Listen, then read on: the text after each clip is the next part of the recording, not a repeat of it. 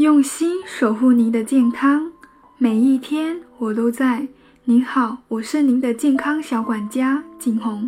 欢迎收听减肥说。在我平时给客户做诊疗、了解对方状况的时候，经常会发现很多朋友都试过各种各样的减肥方法，却都没有什么成效，心情很焦急，对管理自己体重这件事也慢慢失去希望。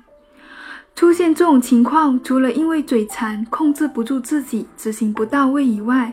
最根本的原因是选择的减重方法本身是不是适合自己。市面上的各种减肥产品、减肥方法，包括体重管理机构有很多，但并不是所有的方法都适合每一个人的，因为每个人的生理状态、代谢能力、工作作息都不一样。如果采用了不合适的减肥方法，效果暂且不提，还可能会带来健康的风险，威胁到您的身体健康。所以接下来的几期，我打算分享一下大家常见的一些方法，对比一下优缺点和适用的人群，看一下哪些才适合你。今天首先聊一下上世纪七八十年代开始流行的减肥法——阿特金斯减肥法。这种减肥方法九十年代在北美开始风靡。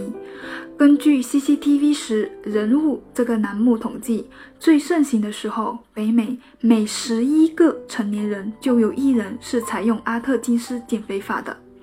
当时甚至影响到当地的各种米面制品的需求，销量居然下跌了百分之四到百分之八。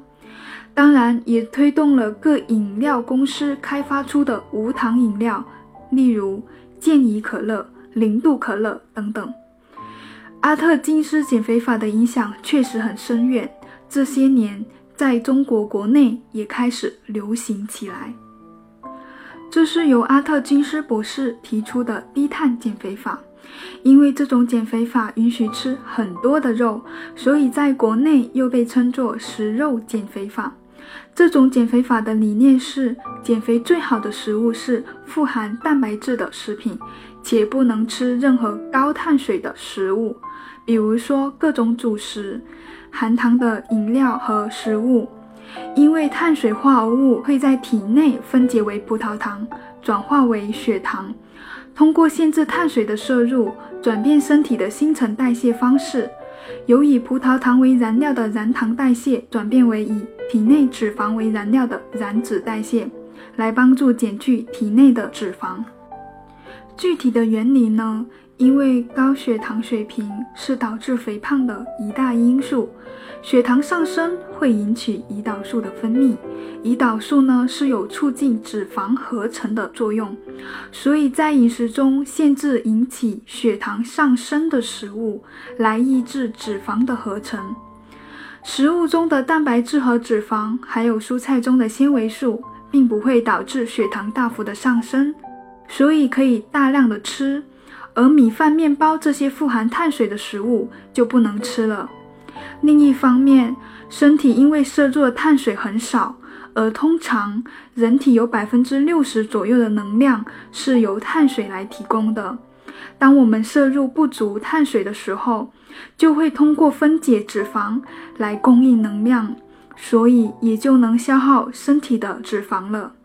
说完了原理，我们来说说这个方法。具体是怎么做的？在这里，我列举了阿特金斯减肥法的十大准则：第一，要少吃多餐，碳水含量每天不要超过二十克，而且呢，只能从蔬菜中摄取；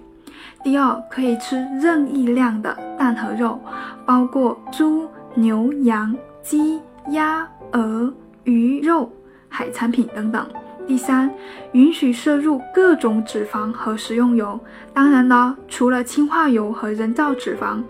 第四，可以添加香料和调料，但是不能含糖哦。第五，奶酪每天限量一百克以内。这里额外补充一下，因为设置此减肥法的博士是外国的，所以主要的饮食建议是针对欧美饮食为主。